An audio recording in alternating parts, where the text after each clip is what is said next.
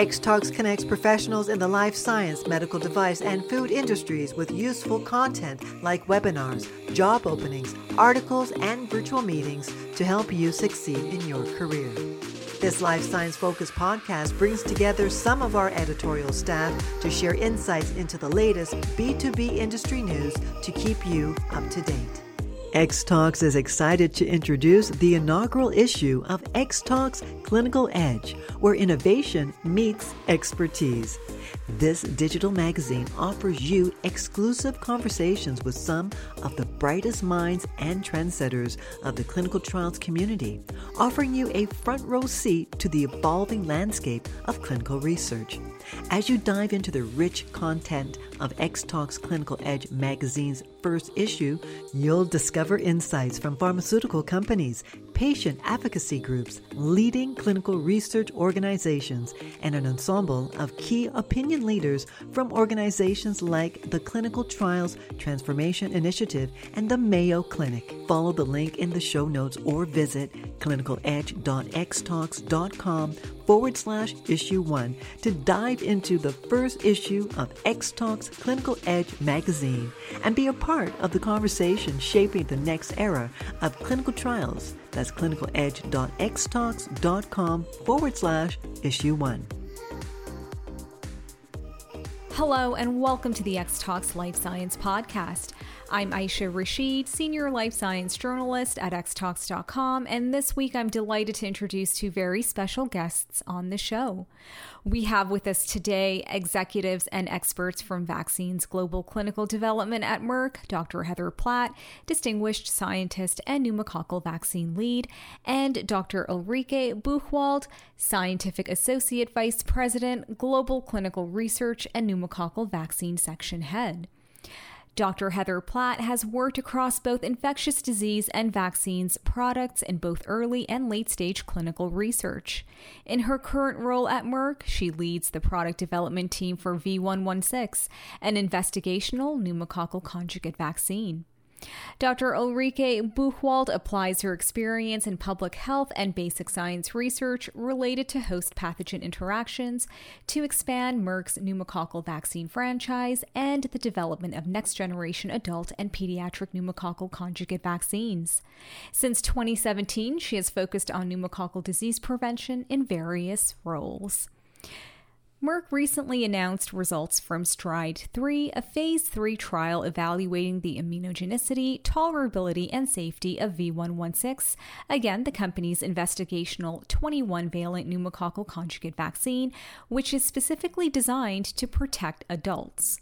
To learn more about V116 and pneumococcal infection, let's turn to our guests from Merck, who will discuss the data, the company's pneumococcal vaccine development program, and approach to addressing the specific needs of different populations, including infants and children, adults, and at risk subgroups. Dr. Platt and Dr. Buchwald, thank you so much for being on the show today.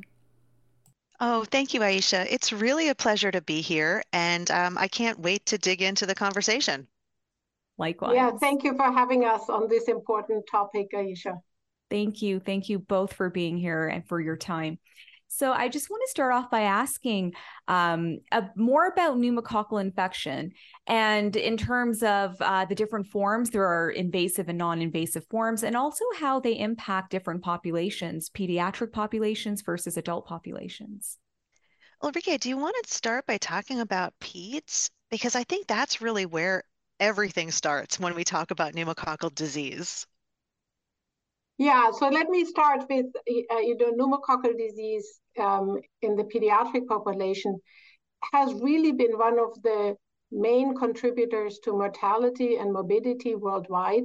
Uh, so pneumococcus is a gram-positive bacterium that uh, you know we all carry in our nose, and especially children, you know, they have um, you know, very often, you know, one or more of the types of pneumococcus in their nose, and they also can transmit it to other children and, um, you know, to adults in, in the household.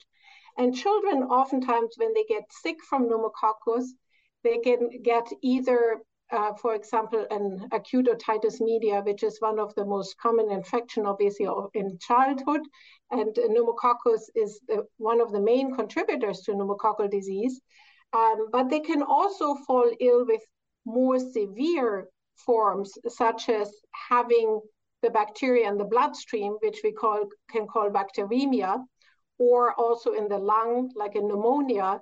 And the most severe oftentimes is, you know, an um, infection of the lining of the brain or the meninges. That's a meningitis um, that is really a dreaded infection and can cause either sequelae such as hearing loss or you know has also a very high you know uh, mortality rate meaning you know ending in death and worldwide the pneumococcus is one of the most important contributors to childhood death um, you know across uh, all countries especially in children under five years of age uh, so again the pneumococcus remains an important pathogen in children it can cause you know um, more localized disease, such acute otitis media, but then also proceed to invasive disease that can really be um, life-threatening. And then uh, children are the main uh, transmit, you know, the, the source of transmission in the community, including to adults.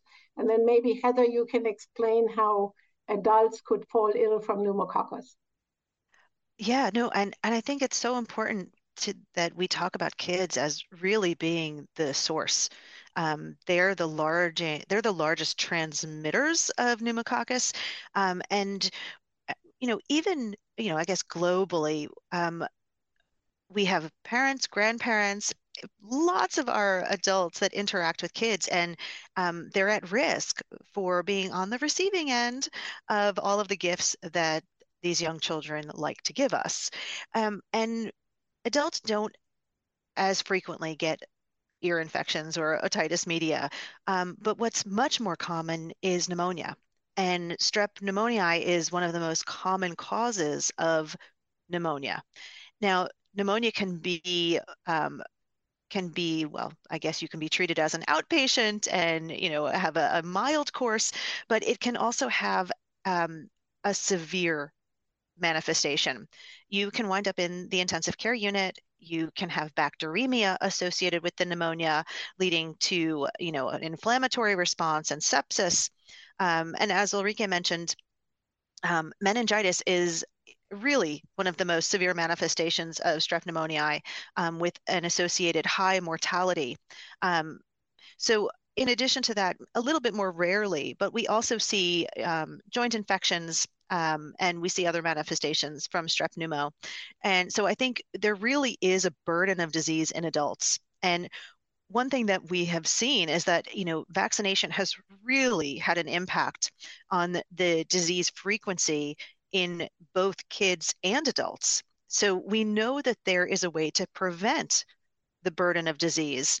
Um, and that means that we have work to do to make sure that our vaccines um, can be delivered to patients, um, that they're well tolerated, and that we can prevent as much disease as possible, um, bur- you know, lowering the burden on the healthcare system, which I think we're all acutely aware of, um, more so now than ever. And so, speaking about, you touched on uh, this, uh, Dr. Platt, in terms of the burden of disease. And so, what are the unmet needs um, in the area of pneumococcal infection uh, for both pediatric populations and adult populations, which you mentioned, um, you know, sometimes are uh, not at the forefront, uh, but um, very important as well? Yeah, that's a it's a great way to look at this because what we see, um, because we have such a strong pediatric vaccination program, specifically in the U.S., but many countries have really strong vaccination programs for peds. And what we've seen is when pneumococcal vaccines were introduced for infants and for children, they had a substantial impact, really lowering the burden of disease. Um, and what we also saw is that those vaccines, vaccinating the kids, had an impact in adults, but it was more modest. And there's now a burden of disease in adults that's actually higher, larger than there is in children.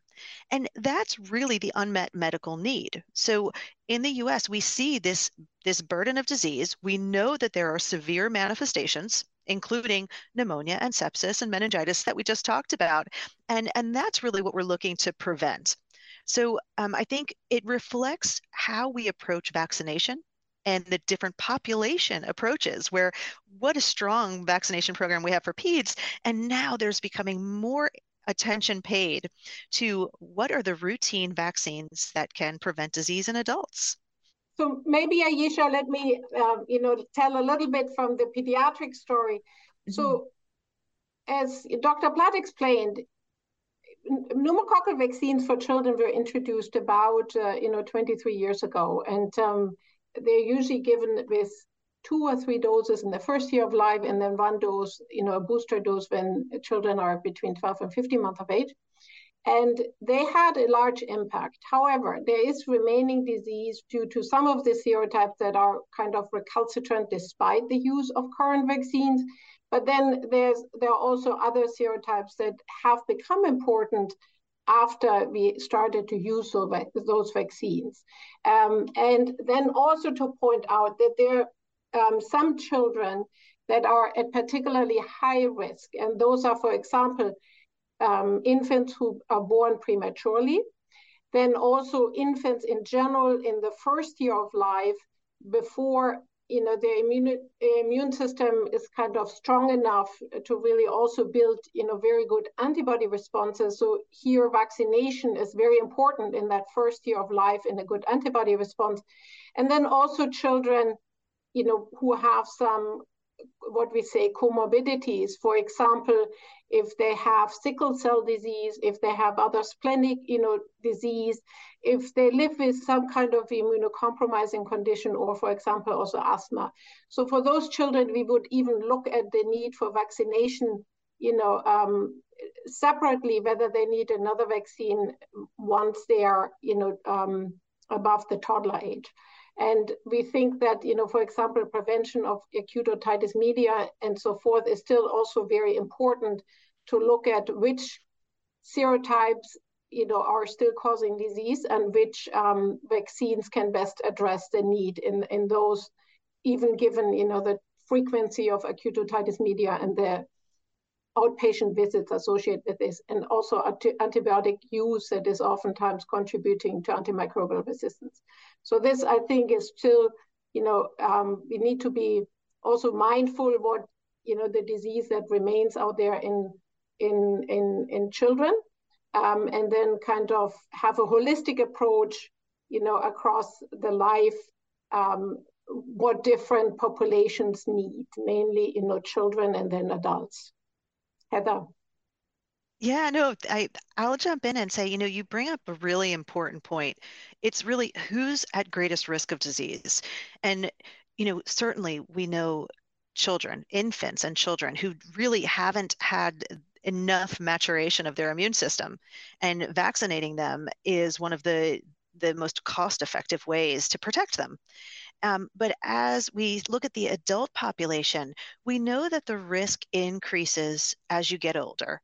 But there are also subpopulations of adults that have an increased risk, as you mentioned, comorbidities. So in the adults, we see patients with diabetes, um, COPD, chronic liver, chronic lung, chronic kidney disease. And all of those have this relative increased risk of pneumococcal disease. Um, and then you couple that with our aging population. And so this risk is really, it starts to feel um, what a formidable um, opponent. And so I think about that when we're developing and thinking about designing our, our studies, right? We have we have a chance here to get the right patients in our studies so that we build confidence and we're generating data that is valuable and generalizable to patient populations that will be seen every day in the clinics. Um, so we're really sensitive to those patients with risk.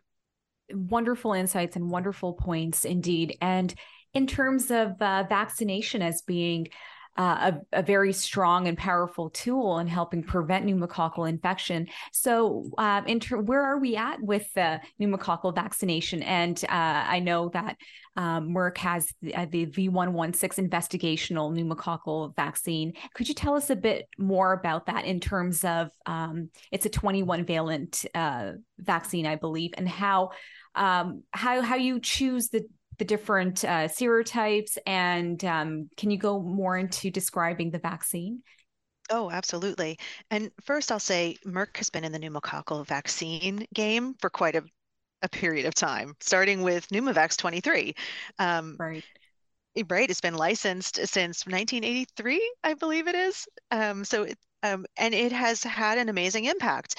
Um, there's there's definitely value to the conjugate vaccines. So, um, Merck made investments in understanding and optimizing con- the conjugation process. So we have Vaxneuvance, which was approved in 2021, and that is a 15 valent vaccine that expands protection compared to the other currently licensed vaccines, Prevnar 13. And what we're seeing is that that immunogenicity profile for Vaxneuvance is, is really strong. And Vaxneuvance then represents a really strong way to vaccinate kids. But as we just talked about, there's this adult population that is pretty specific. And when we look at the epidemiology data, and not just who is at risk, but we look at what serotypes of strep pneumo are causing disease. And over time, what we've seen is there is a shift in the circulating serotypes. So the serotypes causing disease in, in adults are different in frequency and type compared to what's circulating in the pediatric population. So we looked at the data really since pediatric vaccines were introduced, and there's a pretty clear pattern. So we used this data in part to select the serotypes that are most prevalent. And the estimates are that the serotypes in 116 are responsible for anywhere between 83 to 85% of disease. And this is based on the CDC's data. They have a really great surveillance network, the ABC data, um, and their website, you can actually, anybody can go onto their website and look at the trend in serotypes um, for strep pneumo and other organisms. So that really led to picking the right serotypes for the right population. And that's our adult specific approach is V116 and we are in late stage. So we have phase three studies that have completed. And mainly where we're at is just being very excited now that we're able to share some of the data um, from our pivotal phase three study. So I just presented the results from our STRIDE 3 study that looked at the immunogenicity and safety and tolerability of V116 compared to Prevnar 20 in adults 18 years of age and older. And what we, the objectives and what we demonstrated is that 116 is non inferior to Prevnar 20 um, for the serotypes that are common. But 116 has serotypes that are unique, that aren't in any licensed vaccine. And those serotypes account for about 30% of disease that is circulating in adults. And that represents an incremental advantage, an incremental benefit. So we looked at those specific serotypes and we met superiority criteria um, involving statistical testing, looking at um, the geometric mean titers of anyway looking at the titers of the of the immune responses and 116 is superior to prevnar 20 for 10 of 11 serotypes so it gives us a whole lot of confidence moving forward that 116 is well tolerated and vaccination results in robust immune responses. So um, we're really excited about how these data are being received. And we're also confident to move forward into the next the next stage and the next phase of bringing V116 to uh, to licensure. That's really exciting. And um, in terms of V116, uh, uh, you did mention that um, using data from the CDC, um, you were able to hone in on the serotypes that are uh, most um, that are responsible for causing most disease. And so, how often do the serotypes or the as we you know with covid the nomenclature the variants uh, how often do they change for uh, pneumococcus? Is it uh, or in like for influenza how we have a yearly vaccine because of uh, changing variants? Uh, what is it for pneumococcus? That's a that's a great question. Um, what we've seen over time is a pretty consistent pattern in the serotypes that are circulating. So when we look at data from the past 10 years in adults, we see that it's really consistent, that the serotypes in 116 are, have been responsible and currently are responsible for anywhere between 80 to 85%. So there, we haven't observed a, a tremendous amount of variability. And the other thing that that supports that there's a consistent pattern and a consistent trend is when we look at other countries as well. So in countries that have a strong pediatric vaccination program, we see that trend where the serotypes that are in PCV7, PCV13, that frequency is very low. And when you look at the serotypes in V116, the frequency is higher. Those serotypes are the ones circulating, causing disease.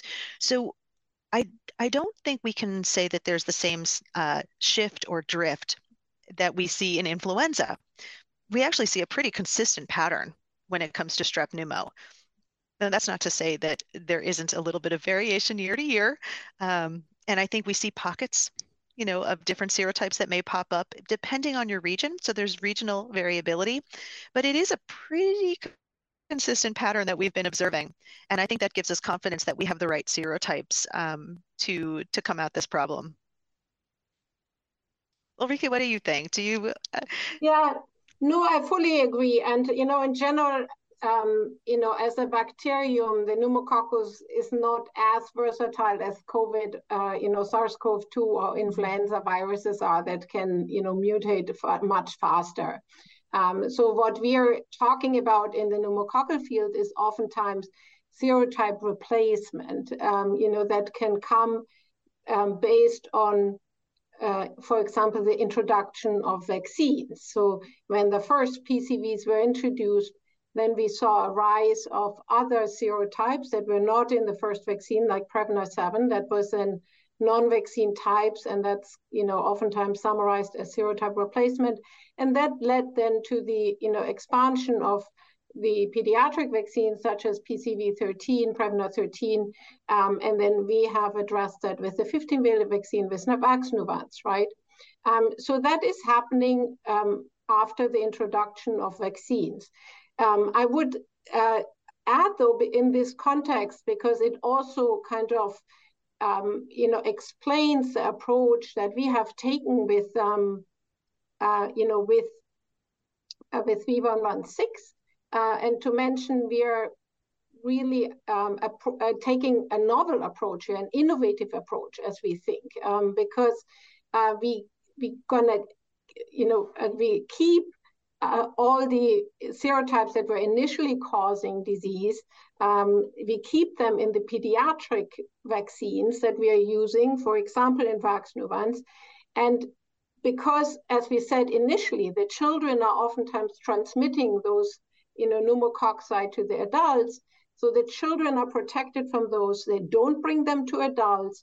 And with V116, then we can address you know, all these other serotypes then came up in adults specifically because adults have, you know, um, comorbidities and, you know, they have uh, their age and their immune response is weaker. So, you know, that kind of shifting in the serotypes, we can address, you know, what we think will be, you know, very kind of efficient approach with this, you know, adult focused V116 versus you know other you know vaccines that are used in in pediatrics. So kind of the evolution of the bacterium in different populations we take a very innovative approach and we think we can maximize the public health effects you know in both populations by having uh, this kind of population specific approach that's very interesting because uh, compared to other infectious diseases um, like COVID, influenza, um, it seems that uh, there is a clear distinction between the serotypes that affect different populations, pediatric versus adults. Whereas for COVID, it's we have a couple of variants. They affect maybe, maybe they don't. We don't. We don't actually we might not know how they differ uh, they affect different populations and maybe there are different variants that affect uh, different populations differently. But that's very interesting for pneumococcus. That's that that distinction is is there. And um, in terms of the STRIDE 3 trial, um, talking about different demographics and populations, um, you looked at adult patients or adult participants, I'm sorry. Mm-hmm. Um, so, what were the age ranges, and was there a distinction between older adults, let's say over the age of uh, 65, versus younger adults? Yeah.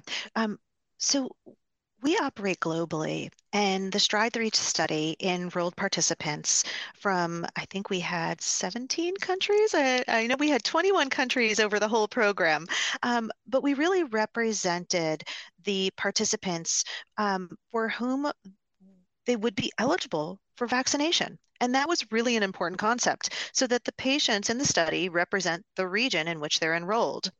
And we wanted to make sure that we also we were sensitive to the guidelines. And so we 50% of the patients in the first adult cohort are 65 years of age and older. And that really speaks to the current guidelines. But we also know that there are patients that are younger who may be eligible for vaccination because they have a risk factor. And so we enrolled patients 50 years of age to 64 as well. And um, overall, in the study in that cohort, of adults 50 years of age and older, about a third of them have a chronic risk factor. So, really making sure that we have the right patients in the study. Um, so in the the total study right 18 years of age and older majority are 50 years of age and older um, and we really made sure we represented by race by ethnicity and by risk factor um, in the us just looking at the patients from the us um, we were also sensitive to enrolling participants that have been historically underrepresented in clinical studies. And one thing that we do understand and that we've been speaking to our clinical sites about and reaching out to them on, in a very you know one-on-one basis um, but trying to make sure that we we speak to them and build trust to say we really want to make sure that we have the right patients. What can we do to help you build relationships with your patients so that they do trust us to come into a clinical study? Because we ask a lot of our participants. We ask them to trust us. Um, and, and that's not a small ask. So, how we operate and how we run our clinical studies really matters. Um, so, I'm really proud that we had 18% Black or African American patients in the STRIDE 3 study. So, I hope that that is well received and that this really does represent the patients that will be coming into clinicians' offices and that they will um, be evaluated for being eligible for a vaccine because we know that there's disproportionate impact when we look at who gets sick with pneumococcal disease. We see that. Um, so making sure that we have the right patients, that they trust that we've been very transparent in our process and that our results have been relayed in a way that's understandable. So I think all of those components matter when we talk about um, the feasibility, the operationalization of our clinical studies, um, and and building that trust so that when we relay our data, they can understand it and feel much better about making a decision to vaccinate. And that's an important point for sure in terms of um, vaccine coverage, outreach, and getting to the right patients. And as physicians in, in the field, um, what do you see as some of the barriers um, to specifically pneumococcal vaccination? Because you don't hear a whole lot about it. Uh, vaccination in children is still just a couple of decades old, but um, and in, in adults, it's, it's fairly new. So, what what do you think are some of the barriers and things to overcome uh, in in the area? Yeah. Ulrike, I'm going to take a first stab at this, and then I'm sure I know you have some things to add to this as well. Um, I think one of the first things is that um, it's really um, we're adding to the concept of adult vaccinations becoming more routine. There are certain vaccines, like you mentioned, getting your flu vaccine every year, um, but the adult routine vaccinations um, are not as commonplace as they could be right? And I think that's one barrier to overcome. Um, I think making the vaccine recommendations easier to understand. Right now, a lot of the vaccine recommendations depend on assessing risk in a patient. Do you have this risk factor or that risk factor? And that can be sometimes challenging to understand. And so trying to simplify the recommendations. And one way to do that is to simplify by just using an age-based system. Um, and we know that that is likely to increase equity. When you remove the barrier of assessing risk and just making it age-based, you take away that additional step of evaluating someone's eligibility. So that's, I think, an important component when we talk about adult vaccination. Ulrike, what do you think? I know you have more to add to that. Uh, yeah, I fully agree. I do think, you know, sometimes that um, pneumococcus it's sometimes not easy to explain, um, you know, especially also to adults, um, right? Um, because it's kind of summarized under pneumonia, and then oftentimes people think, oh, I got my pneumonia shot, and that's the influenza shot. Um, but you know they don't link this to this bacterial disease you know, that sometimes goes along with influenza. We know that, you know, pneumococcus can cause uh, severe pneumonia after somebody has an, a flu, an influenza infection. But the concept is a little bit, you know, not as commonplace, I would say, as the flu, right? And everything that we oftentimes summarize under the flu.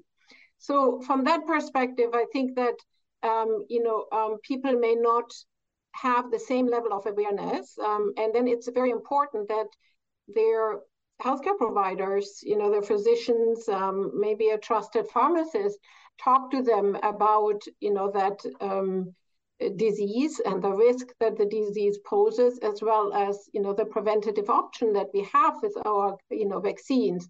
So I think that's that's one point. As Heather pointed out, you know, this the concept of risk and who is at risk. I mean, we know certain risk factors, but there may also be others, uh, you know, that that are not as well described and that are kind kind of very common in the population. So oftentimes it's really easier if you have a you know kind of the age-based recommendation so that um, you know, also physicians and pharmacies and all of these interactions with the healthcare system they're just reminders, right, that somebody is due for this preventative intervention. Um, I think with children, as we um, as we discussed, um, you know, in general, that these um, the pediatric vaccinations are more kind of, I would say, baked into the normal schedule, right, with well child visits and so forth. But it's also important to see where there may be gaps, right? And that we continue to address them. Sometimes children wouldn't get the last dose. Um, the, in the US, you know, the toddler dose is the fourth dose, so people may not come back because they are not aware, um, you know, how important it is for long-term protection.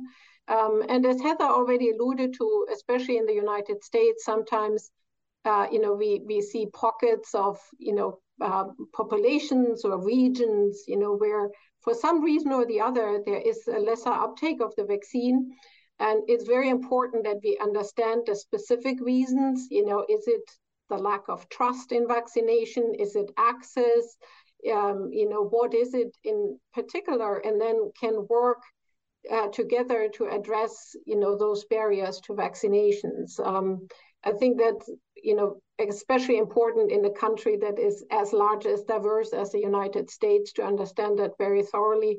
And we are also actively engaged, you know, with kind of understanding better, uh, you know, which kind of contributions um, you know different factors may have to a poor vaccine uptake, and then also work with healthcare providers and you know uh, community um, educators and so forth to to address those. Yeah, I couldn't agree more. Yeah. I think talking about access is such an important component here. So I'm I agree with everything that you mentioned. It it can be complicated, but I think there's ways that we can work to make it a little bit easier to implement adult routine adult vaccination. And uh, from both, uh, you know, a healthcare perspective and a drug development perspective, because I know Merck has a very strong vaccine development program.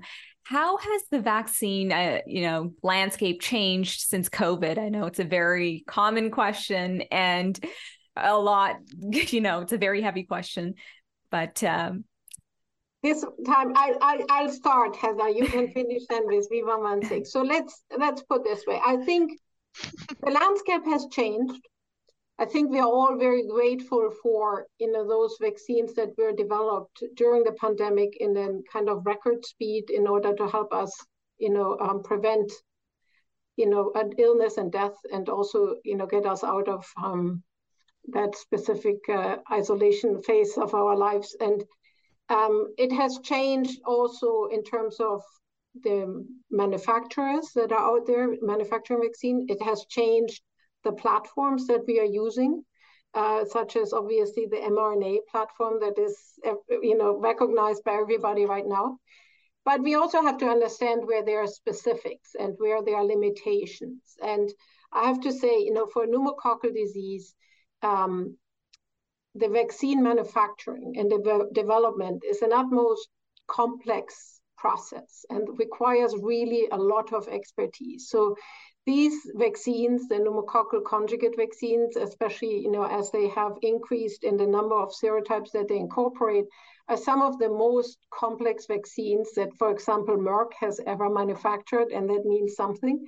Um, wow! And you know they they are you know maybe not you know, as kind of the new kid on the block as other vaccine platforms may appear, but you cannot address each disease with the same vaccine man- platform, right? And the man- vaccine manufacturing approach. So that's why it's very important also that we remember the, the expertise and also what Heather actually had mentioned before, the learnings over time that, you know, for example, we have starting with Pneumovax, actually the Pneumovax that was 14, 14 valent in 1977 and then in 1983 Pneumovax 23, right? And carrying over a lot of experience, um, you know, in that field with us and incorporating that on a regular basis in our development. I think that's very important. And you know, while the landscape has changed, certain things will not kind of completely change overnight, right? We need to uh, we need to look at each vaccine and each disease individually um, and see what are the best approaches to develop the best vaccines you know for for for that disease and the disease prevention obviously heather yeah, no, I don't have much to add to that. I think um, a lot of different components, and vaccine manufacturing is incredibly complex. So I agree. The the learning, and we learn not just from our own company, we learn from each other. And, and I think that's, I don't want to underestimate how much that is actually shared in the scientific community that really pushes us to improve, to modify, to optimize. Um, we all want the same thing. We all want to have a positive impact on public health. Indeed. And so, um, in addition to pneumococcus, um, I think just to end off, um, what other sort of uh, vaccines are in Merck's pipeline, and also what what's the future uh, for V116 uh, in terms of what can we expect in the coming months and the year uh, in terms of regulatory uh, pathways as well. Very important to to get those approvals, and so what can we expect from V116 and just in general from Merck's vaccine pipeline? Yeah. Oh, so I'll start with this one and say for 116, we are incredibly excited about sharing more of our phase three data. And that'll be shared at a conference in the near future. Um, we just shared our phase three pivotal study data, and we have data from three other studies that will be at ISPPD in March. So that's an exciting, an exciting milestone to look forward to. Um, we're looking forward to engaging with our regulatory agencies globally and also with all of the technical advisory groups um, like the CDC and ACIP to make sure that we are being very clear about the results um, and being able to answer questions so they feel confident about hopefully making a really strong recommendation for V116 in the adult population. Yeah, and maybe I address some of the pipeline. So obviously, you know, there there are some some programs that are public and you know well known. I want to say that you know we are we are focusing, for example, on dengue and RSV in certain populations at this time. Um, but overall, I think, as you already mentioned, right, Merck has a legacy in vaccines that we take very seriously, and that we you know continue to develop uh, the vac- vaccines against diseases that have an unmet need, right, where we see we can make a big public health impact um, with what we always aim for best in class vaccines right? So that's our general um, uh, you know vision um, for for for our work and you know that's what gets us up and get to work every day. Um, yeah so you know we always you know look at where we can address uh, the most disease burden um, you know pneumococcal disease prevention and then obviously also, you know, for example, HPV disease prevention are at somehow the core of our, you know, um, vaccine um, organization. And then in addition to, obviously, we have a very strong pediatric uh, focus with combination vaccines and so forth. So um, yeah, it remains a very exciting time in vaccines. Um, there are enough diseases that we still need to prevent. Um, and you know we hope we can contribute you know to the the, the betterment of public health and you know really uh, so that people live healthier lives um, for longer and you know that um, we support you know families just living happy and healthy lives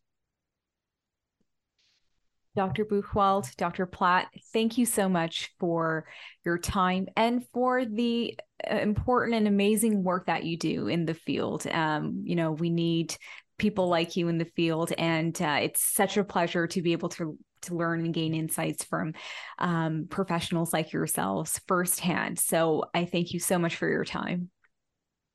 Thank you very much for having us, Aisha. That's a pleasure. Thank you. Aisha, thanks for having us. It's been just wonderful speaking with you today. Likewise, it was such an insightful discussion and such an important one at that. So thank you, thank you, thank you. Yeah, and thank Excellent. you for making you know that information available to people and to your audience so that they, you know, um, can understand the importance of pneumococcal disease and pneumococcal disease prevention. Absolutely, absolutely. Well, that's the end of this episode of the X Talks Life Science podcast. If you like today's show, don't forget to rate, review, and subscribe. Thank you, everyone, and see you all next week. Bye for now. Thanks for listening to the X Talks Life Science Podcast. If you enjoyed our discussions today, please share the episode with your friends and colleagues and be sure to subscribe in order to be notified when a new episode is released. To join in on the discussion, you can find X Talks on social media. Email podcast at xtalks.com or comment on the articles directly. Links are in the show description. Take a moment to join our community at xtalks.com to get access to everything we have to offer, including webinars, job listings, virtual meetings, articles, and more. The views and opinions expressed in the podcast are those of the speakers sharing them. They should not be taken as professional advice and do not necessarily reflect the policy or position Honeycomb Worldwide. For further information, email us at podcast at xtalks.com. Thanks for joining us, and we'll see you next week.